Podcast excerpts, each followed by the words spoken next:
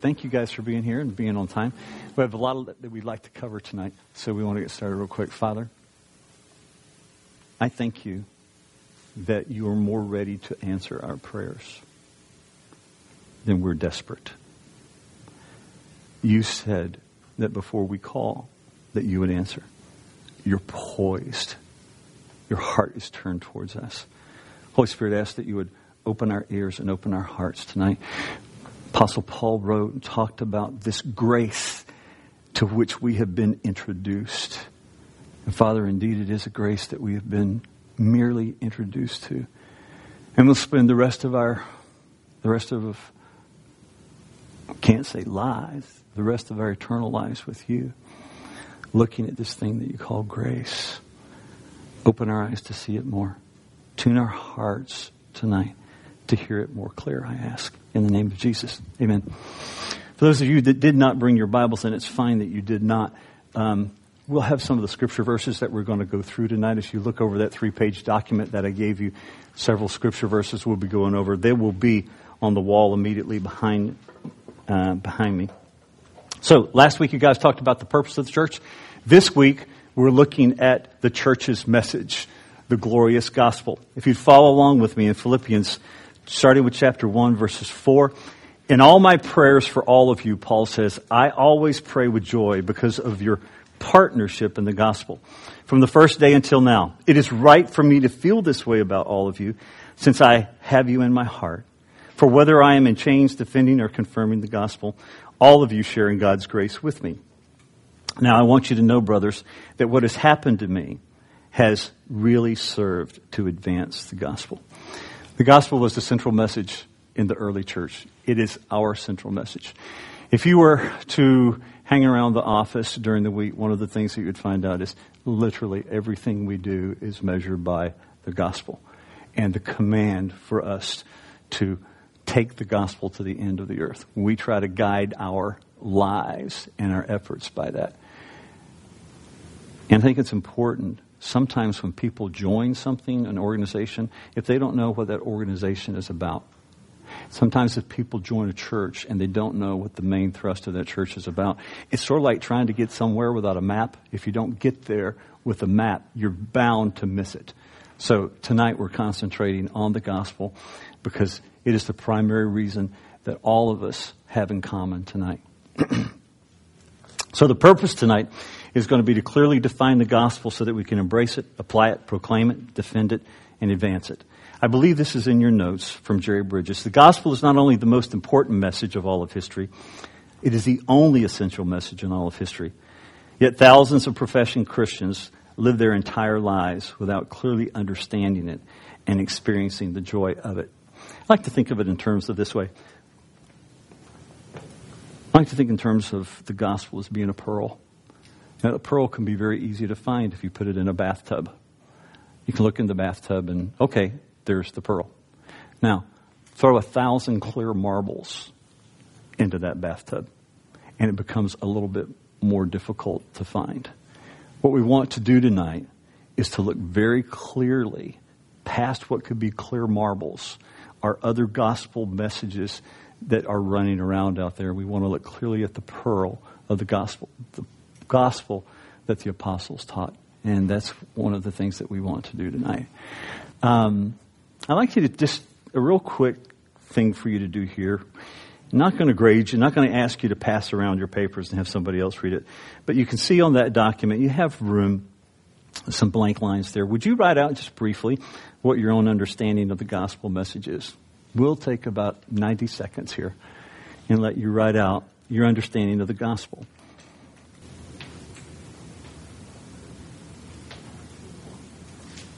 Okay, good. Would you take your papers and turn them over on the back side? This is not in your notes, but I think it's an important place for us to start tonight. Paul, who had spent 18 months in Corinth, is writing the church at Corinth back again. And he says, I delivered unto you that which is of first importance. Here he tells the gospel in an abbreviated form, but it is the gospel, very short snapshot.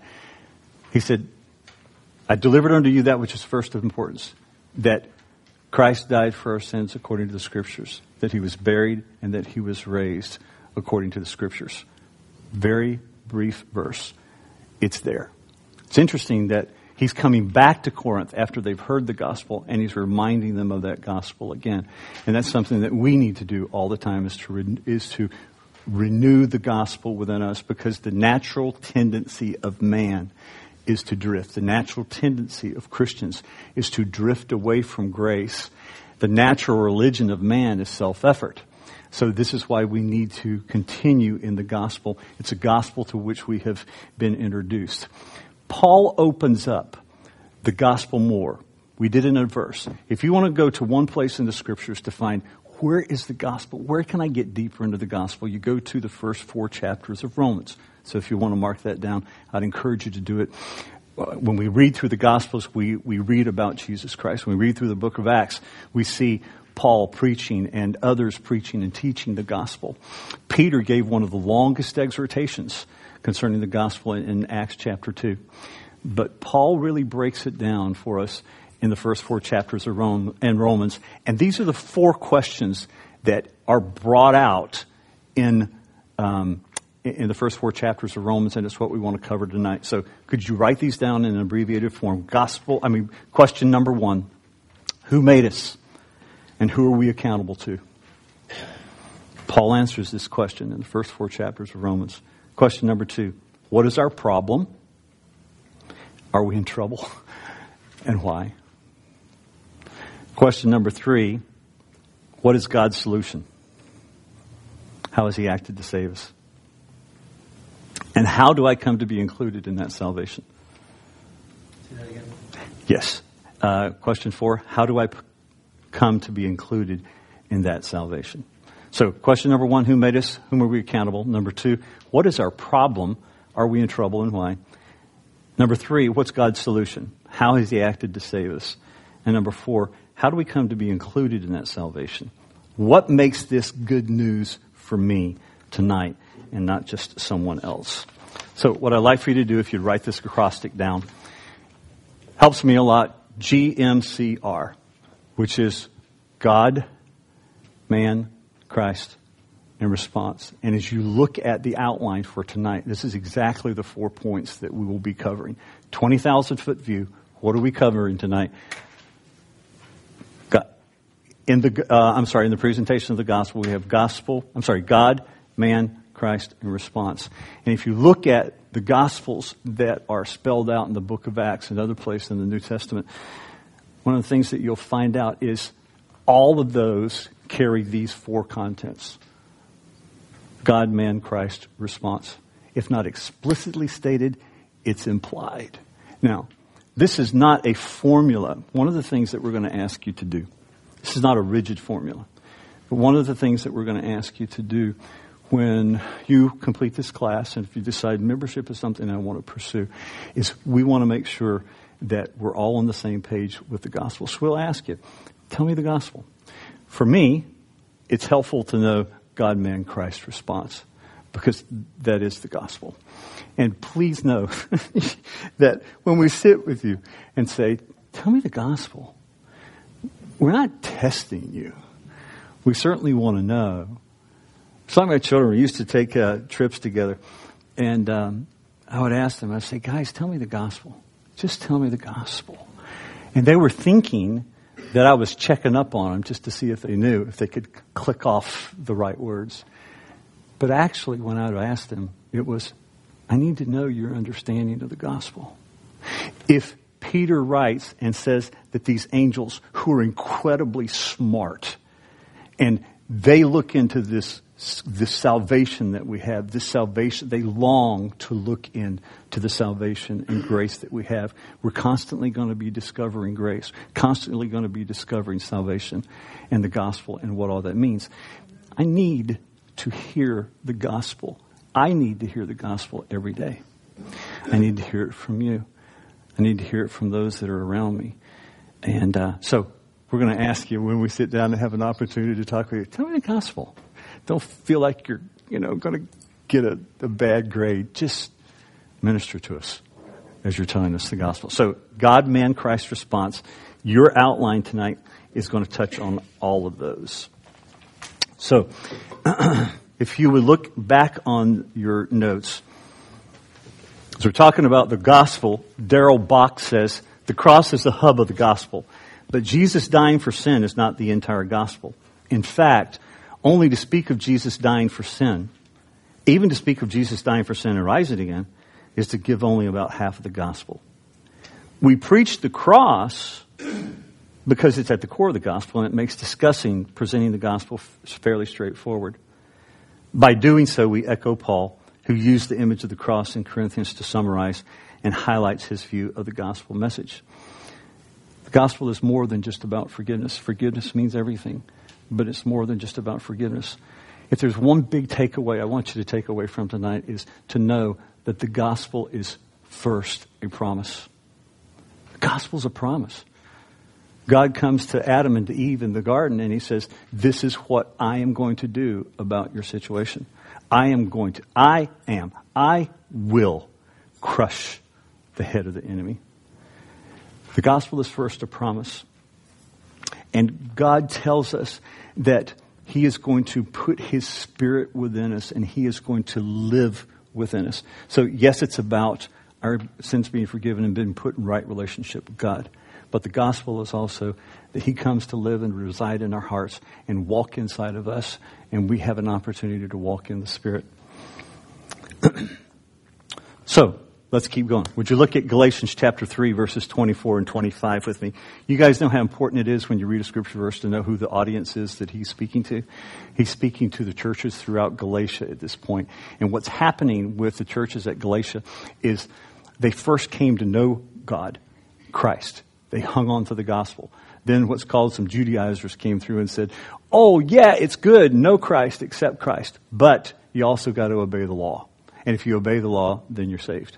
And Paul is writing to clarify to that group of people what is the gospel and what place law has in, um, in God's salvation history to us throughout all ages. So Galatians chapter 3, verse 24 and 25. So the law was put in charge to lead us to Christ, that we may be justified by faith. Can I stop there? So the law was put in charge to lead us to Christ, that we may be justified by faith. Now that faith has come, we're no longer under the supervision of the law. I taught this lesson a couple of, a couple of years ago. We're going to talk a little bit about the law tonight.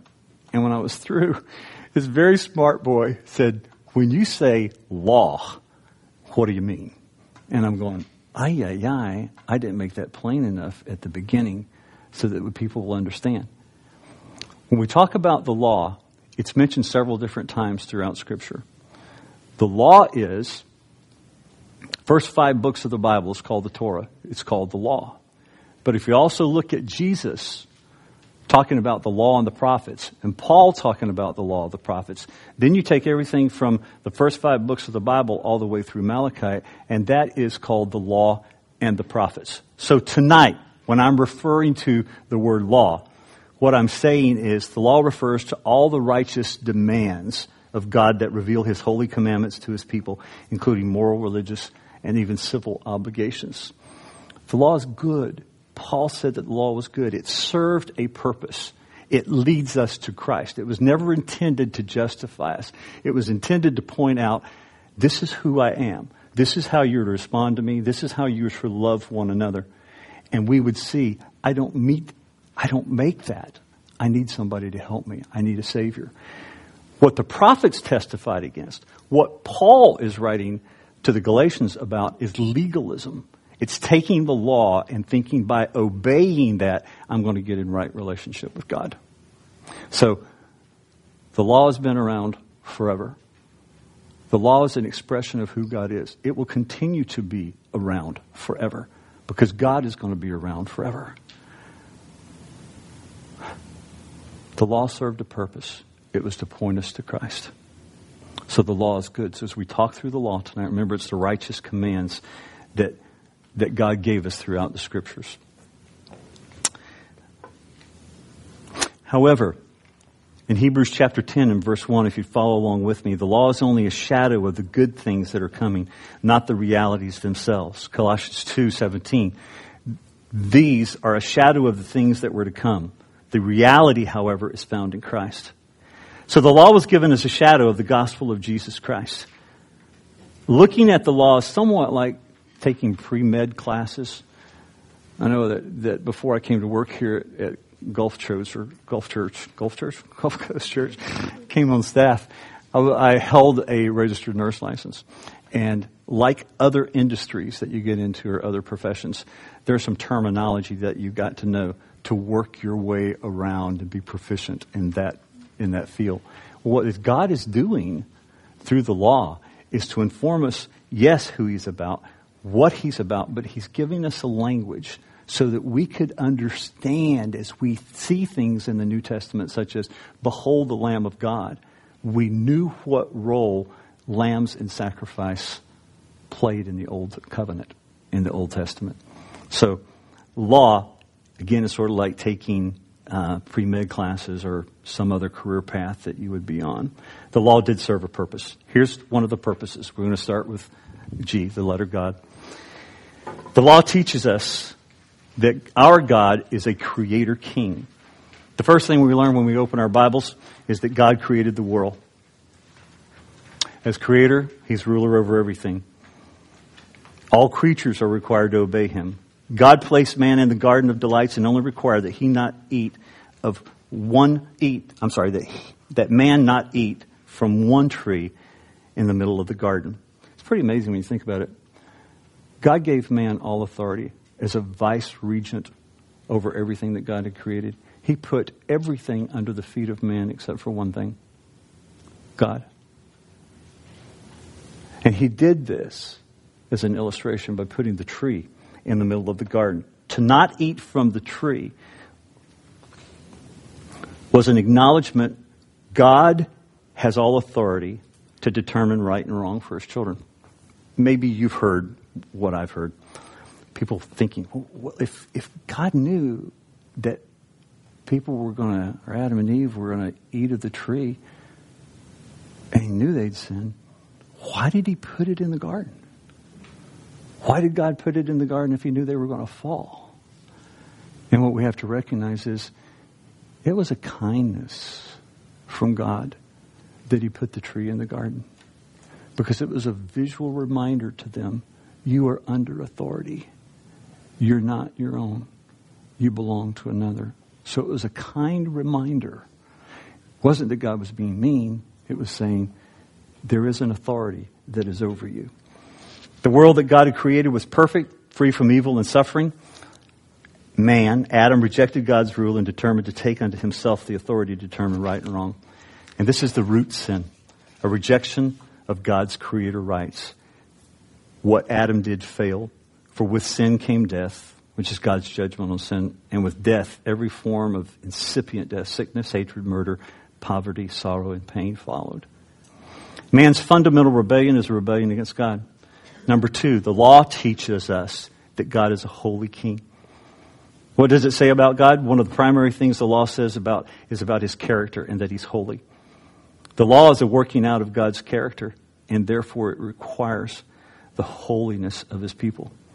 God's love is the greatest expression of his holiness and of his righteousness. Holiness speaks of God's purity, blamelessness, that which sets him apart from creation, and it demands devotion. For instance, we know that God is love, but his love is not an unholy love. Men love, but their love is perverted by sins into lust and selfish cravings. When God has anger, it is a just anger and not an unholy anger. James tells us in James chapter 4 that when we get angry, it's look at your own lust. That our anger proceeds out of our own lust. And the word there, lust, actually means an over desire. It's not unrighteous for a woman to want her husband to lead that family in God. But she can want it so bad that she manipulates him and gets angry when he doesn't do it. Excuse me, later for using that illustration. That was just a fast one. But that's an example of an unrighteous good desire, but it became an over desire. And that over desire caused anger. Now, God's anger is not an unholy anger. It's a pure and righteous anger. So the, one of the things that the law teaches us is that God is a holy king. Another thing that the law teaches us, we're still on God, is that he is a just king.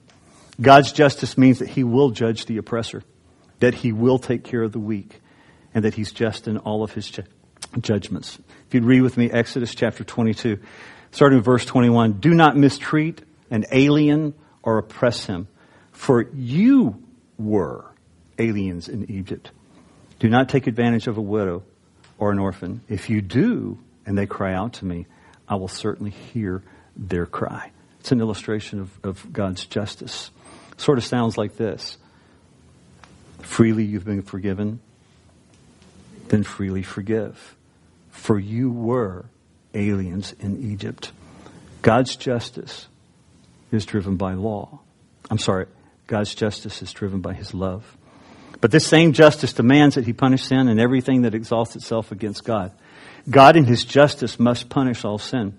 God had said in the garden, if you die, and die they surely did. And if you look at Genesis chapter 5 through 11, you'll see it was just a litany of so and so died, and so and so died, and so and so died, and so and so died. So if you sin, that you would surely die. And it was interesting. It's, it's creation started groaning at that time for redemption. Before God created the earth, it was without form. It was, it was void. It was.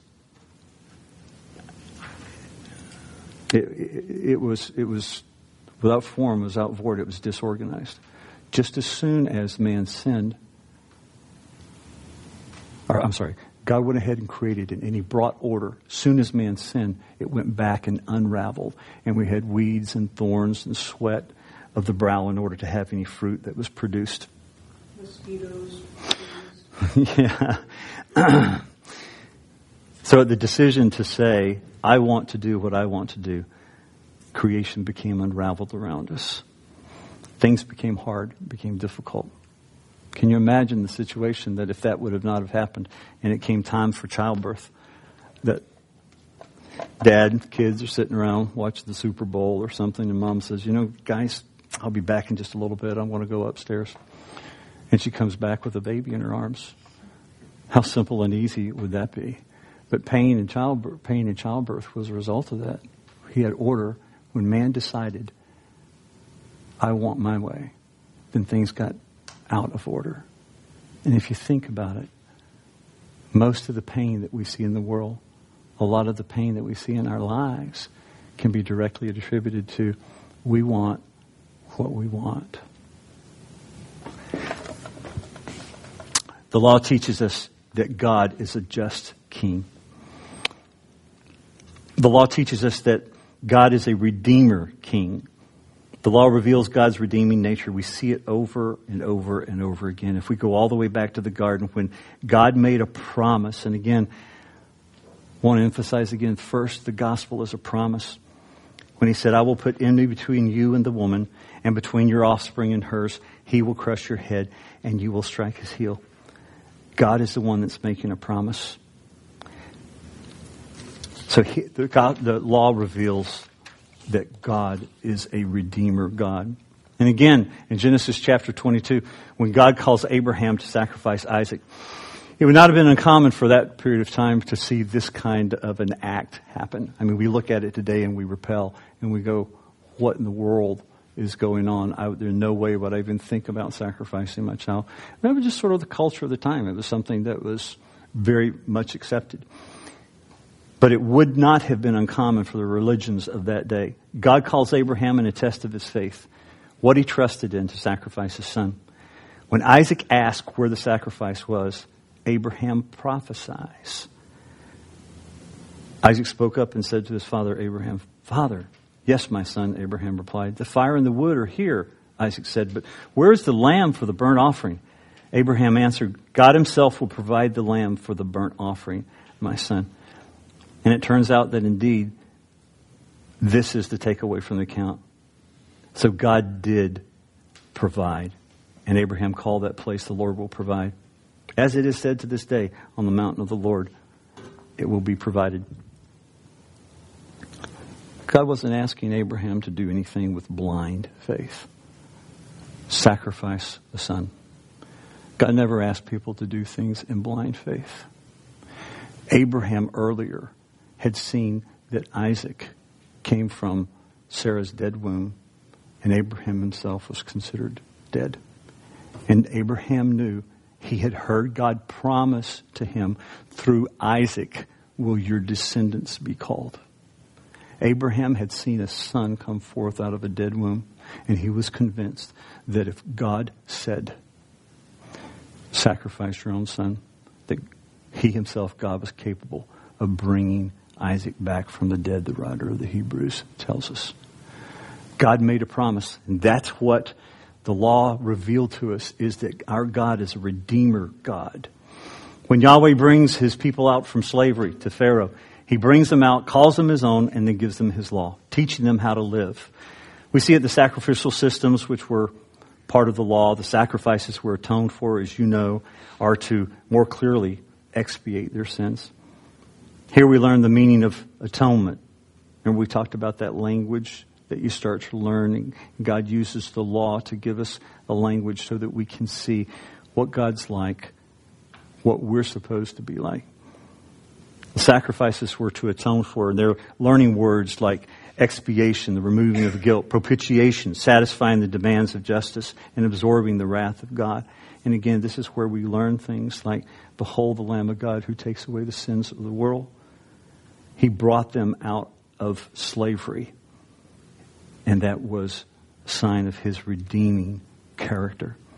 The law teaches us about God as a redeemer in words like Exodus 34 verses 6 and 7. The Lord, the Lord, the compassionate and gracious God, slow to anger, abounding in love and faithfulness, maintaining love to thousands, and forgiving wickedness, rebellion, and sin.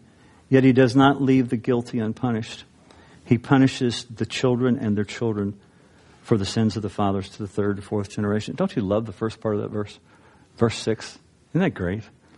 The Lord, the Lord compassionate and gracious slow to anger, abounding in love. And you keep reading and you go, ugh. But he does not leave the guilty unpunished. And he didn't leave the guilty unpunished. Instead, on one person, Christ, he poured out all of that punishment right there and exhausted God's holy wrath, drained the cup of God's wrath bone dry. He didn't leave the, the uh, guilty unpunished. He punished Christ. So he is a compassionate, gracious God. He is a redeemer God. Let's go to point number two. What does the law reveal and teach us about man? We've seen hints of this already. But let's ex- clearly examine what the law teaches us about ourselves and our need for a redeemer. The law teaches us that man is sinful. Now that's really offensive. You talk to a guy on the street and say, you know what, you're a sinful person. guy may say, hey, you know what? I'm not that bad. I may make a few mistakes, but I'm not that bad. I'm going to see in a minute that there is none righteous, no, not one. To say that man is sinful is another way of saying that we reject God's kingship. We reject his right as creator king to tell us what right, what is right and wrong. And we're determined to write our own ethics, determine for ourselves what's right and wrong. At its root, this is what's called sin, rejecting his creator rights. While we're not all as sinful as we could be, Bible talks about a restraining grace that's on us, and it could be worse than what it is. Sin has touched and stained every part of our being. And another way to say that would be that we fail to love God with all of our heart, soul, mind, and strength. Every part of us fails God, and we fail to love our neighbor as ourselves. Paul raises this summary of what the law teaches us about man in Romans 3, if you'd follow along there with me, starting with verse 10.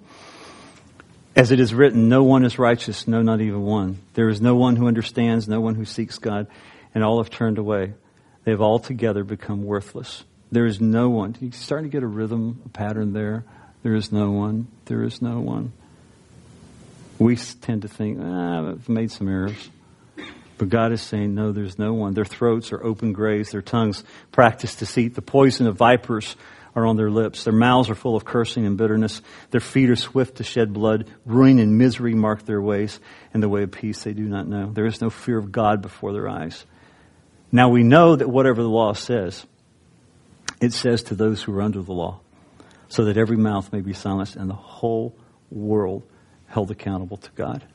This is man rejecting God's kingship and authority over him. We're all silenced before God means that we cease with our self defense. We are to be convicted of our guilt in regard to sin, righteousness, and judgment. Next, the law teaches us that man is unable to reform himself.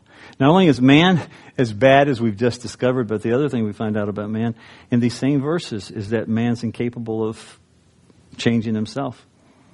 We don't sin because we choose to, though we can. The unregenerate man sins because he can't choose not to. I remember David Powlison one time writing an article and talking about man being in a place where he cannot but choose to sin. Is that for the unbeliever, most sin is invisible to them. We tend to think in terms of sin being a transgression, something that we should not do. Thou shalt have no other gods before you. You shall not commit whatever. Thou shalt not commit murder. We tend to think in terms of sin as being a transgression against God. If you look into Romans chapter 1, it's very interesting because God holds all of creation, all of man responsible for this, Romans chapter 1 and verse 21, because they did not honor God as God and they were not thankful. So when you think about sin being something that you committed or didn't do or did do, it's interesting that God says these men, unbelievers, did not honor God as God or be thankful. Ever had trouble being thankful? Ever have trouble honoring God as honoring God? The law teaches us that man is, is unable to reform himself. There's three things that the law can't do. Law, the law was good, right? Paul says in Romans chapter 7 verse 10, the law was good. And it was to teach us what God was like and how to love our neighbor as ourselves. But there's three things. This is a pretty cool thing to write down, if you'd like. There's three things that the law could not do. Number one, the law could not give you a righteous record. It could show you unrighteousness, but it could not give you a righteous record. The second thing that the law could not do is it couldn't change your heart. It'd reveal your heart, but it couldn't change your heart. And the third thing that the law couldn't do was it couldn't give you righteous desires or righteous power.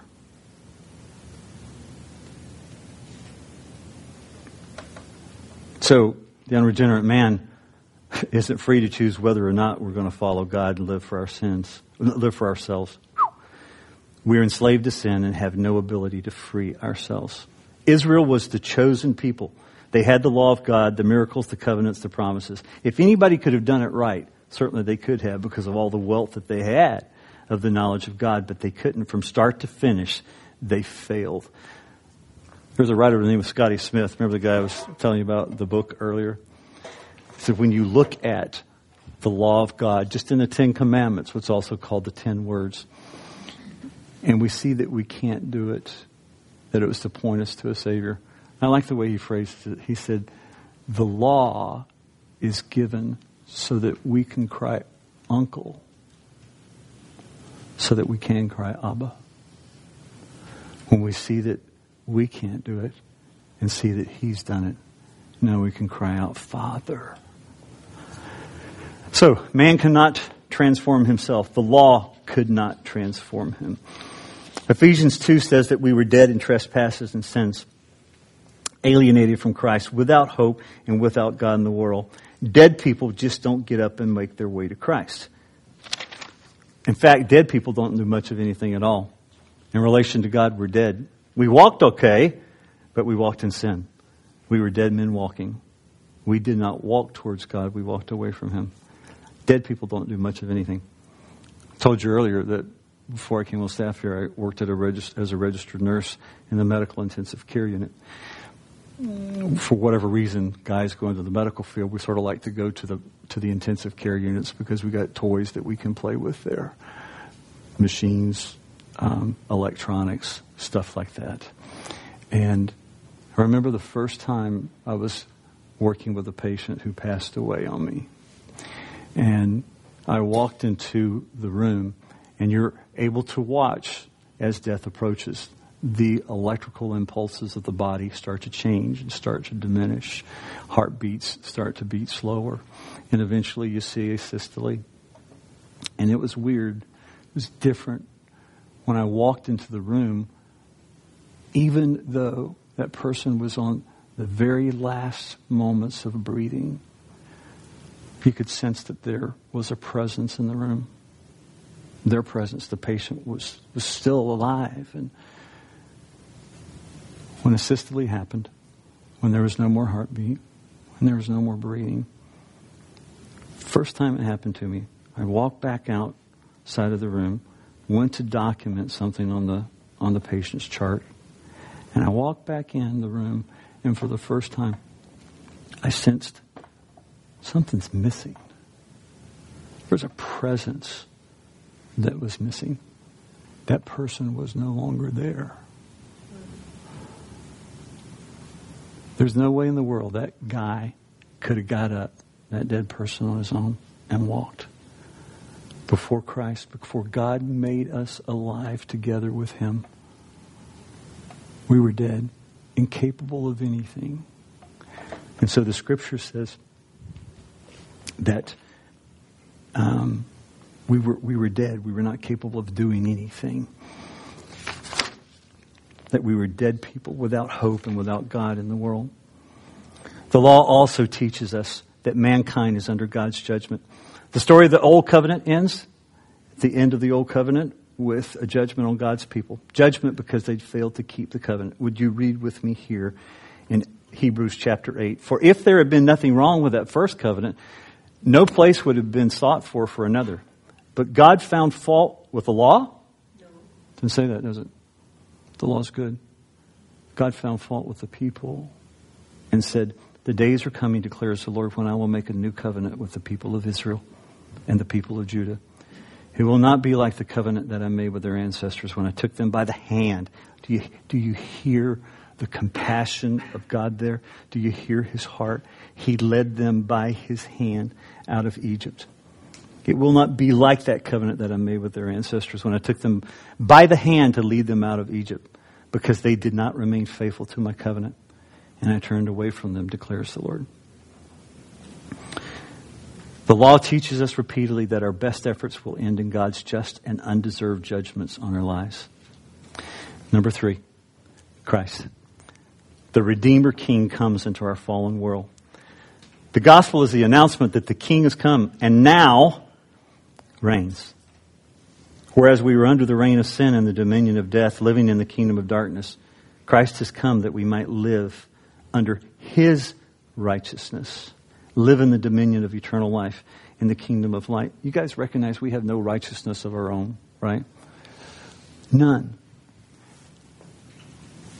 You are no more righteous a million years from now as you are tonight. Because it's not a righteousness, it's our own. It's His righteousness that He came to give us. And we'll celebrate that throughout eternity. So, we live under the reign of His righteousness now.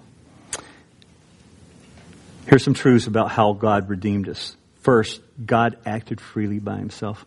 This is the thing I think that separates our God from other gods. God always makes the first move. When Adam was running, when Adam wasn't looking for him, God made the first move and went looking for Adam. Same thing with Abraham. God's making the first move calling him out of Ur of the Chaldees. For Moses, he's making the first move, pulling Moses out from the desert, calling him to himself. This is what separates our God from every other God that's out there. Our God makes the first move. God acts first. Ephesians 2 says, But because of his great love for us, God, who is rich in mercy, made us alive with Christ, even when we were dead in transgressions. Someone asked Martin Luther one time, said, So what do we contribute to our, our salvation? What do we contribute? And Luther said, We, con- we contribute our sin and we contribute our resistance. It's what we contribute because we're running from God. We're dead in transgressions and sin. We're helpless and without God. What do we contribute? like what Luther said. We contribute our sin and our resistance. God always makes the first move. For it is by grace that you have been saved. God always makes the first move. It is by grace that you've been saved through faith. This is not of yourselves. Is a gift of God, not by works, so that no one can boast. God provided the Lamb. He paid the price. Behold the Lamb of God who takes away the sin of the world. The Redeemer King came to be the Lamb of sacrifice and to bear away the guilt of our sin. Would you read with me Romans chapter 3, starting at verse 21? But now our righteousness from God, apart from the law, has been made known, to which the law and the prophets testify. This righteousness from God comes through faith in Jesus Christ to all who believe. There's no difference, for all have sinned and fallen short of the glory of God, and are justified freely by His grace through the redemption that came by Christ Jesus. God presented Him as a sacrifice of atonement through faith in His blood. He did this to demonstrate his justice because in his forbearance, he had left the sins committed beforehand unpunished. And he did it to demonstrate his justice at the present time so as to be just and the one who justifies those who have faith in Jesus Christ. Remember, he said he would in no wise clear the guilty. And here he is now having justice. He, he can't be attacked for being unjust because he poured all of his wrath out on Jesus Christ. Faith in Christ is his, is faith in his perfect obedience. The Father's complete satisfaction in what Christ has done. It is faith in his substitutionary death that paid the price, the full price for our sin, and he suffered the wrath of God for which we deserve. In Christ, God remains just. He doesn't just change the rules and not punish sin, he does, but he punishes our substitute, and therefore, God can be the justifier, the one who declares us righteousness. And though we've sinned, God declares us righteous. I think it's a very important thing to note. God doesn't make us righteous. He declares us righteous. If you look at the word in the Greek, um, no more sin was more than Jesus was made sinful, though he took on our sin. The righteousness we have is the righteousness of Christ. And he declared Abraham, he declares us as being righteous. And you know what, guys? That helps. That helps me live life. So, because when I'm struggling and I'm seeing myself in the crud that has not yet been conformed to his image, it helps me to see that the righteousness that I have is not one of my own. And it turns me away from looking at myself and this is what the gospel does. The gospel makes us look out. It makes us look out to Christ. And so righteousness is his righteousness. Christ set us free. now we're starting to move into this response area, the final area tonight we'll discuss. There are some questions which could arise since we're dead and helpless. For instance, if we're slaves to sin, and cannot choose to do right, how can we get free to follow Christ? How do we get free? Well, Jesus Christ set you free. John 8, 36 says, If the Son sets you free, you will be free indeed. And once free, we're free to choose Christ, free to love Him, free to live for Him. Matthew chapter 11 shares this same truth from a different perspective. It's from the perspective of the Father. At that time, Jesus said, I praise you, Father, Lord of heaven and earth, because you've hidden these things from the wise and from the learned and revealed them to little children. Yes, Father, for this is what you were pleased to do. All things have been committed to be by my Father. No one knows the Son except the Father, and no one knows the Father except the Son, and those to whom the Son chooses to reveal him. Come to me, all you who are weary and burdened and I'll give you rest. Ephesians 1, verses 4 and 5 makes us very clear why any of us would come to God. He chose us before the creation of the world, which was long before we chose Him. In love, He predestined us to be adopted as sons through Jesus Christ. And then it gives us the reason to the praise of His glorious grace.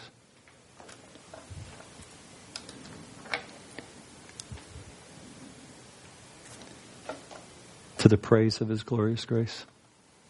That everything that we do, the lives that we live, the repentance that we go through, would be to the praise of the glory of His grace.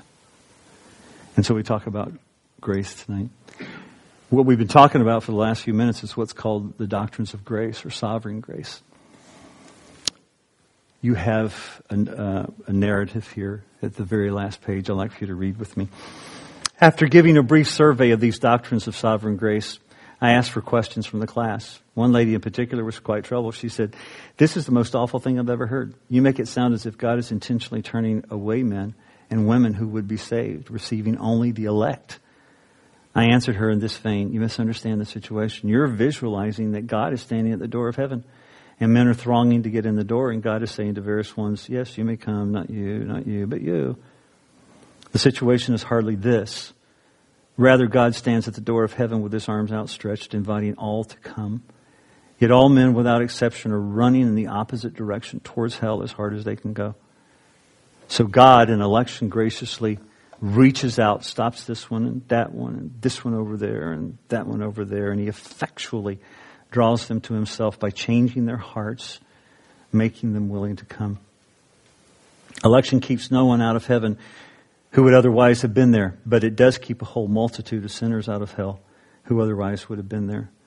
Would it not for election, heaven would be an empty place and hell would be bursting at the seams. That kind of response, grounded as I believe, that is in scriptural truth, does not put a different complexion on things, doesn't it? If you perish in hell, blame yourself, as it's entirely your fault. But if you should make it to heaven, credit God, for that is entirely His work.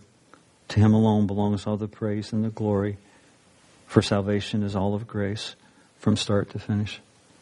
While we were still helpless, while we were enemies, while we were dead in transgressions and sins, by his grace, by his mercy, he reached out and touched us and said, I will do a new thing within you. I will give you a heart to follow me. I will give you a heart to follow me. It's all of grace and it's all of God. I'd like to close. I don't know if you guys have heard of a um, pastor by the name of Mark Dever. He wrote something. Actually, I read a couple of his books and put a few of his thoughts together, and I'd like to close for this tonight. This is what Jesus taught. And he taught it very clearly is that we've all been made in God's own image. Yet all of us have sinned against God. We've all done what we wanted to with our lives rather than what God wants us to do. It doesn't mean that we're completely immoral. No. We're all made in the image of God and we're going to do some things right. But on the whole, we've done what we want to with our lives. And because of that, we either ignore or disagree with what God says, and in so doing, we disobey God. This happens over and over again throughout the Bible, and it's what the Bible calls sin.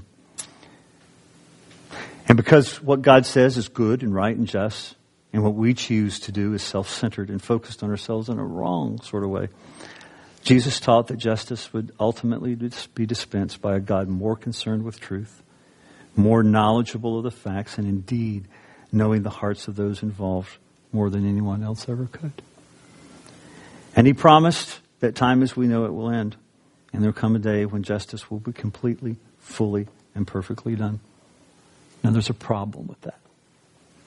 Because Jesus also taught that people were spiritually needy, guilty, and deserving God's wrath rather than his reward.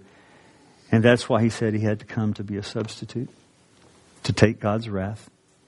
Not because God is hard and bitter, but because he's truly good to take God's wrath against every wrong that we've ever done and bear it for all of those who would have him as their substitute. He came to live a perfect life, trusting his heavenly Father as you and I should do, but we don't do perfectly. And then he died on a cross in the place of all who would ever turn from their sins and trust in him. God raised him at the dead at the resurrection, signifying that Jesus' sacrifice on the cross was accepted. God's wrath had been satisfied. And we can now know that God's punishment for sin has been exhausted for all of us who will take Jesus as our Savior and see in him the Messiah of God sent to save his people from their sins. Amen. Amen. The gospel is a promise. I will put in you a new heart. I will cause you to follow after my ways. From beginning to end, it's all of grace. It's all of God. And if we see Him, and if we see Him clearly, it's because by His grace He has opened our eyes, or He's put that new heart within us to be able to see Him. Yeah. It's the doctrine of, of grace. Guys, um, it's about 7.30.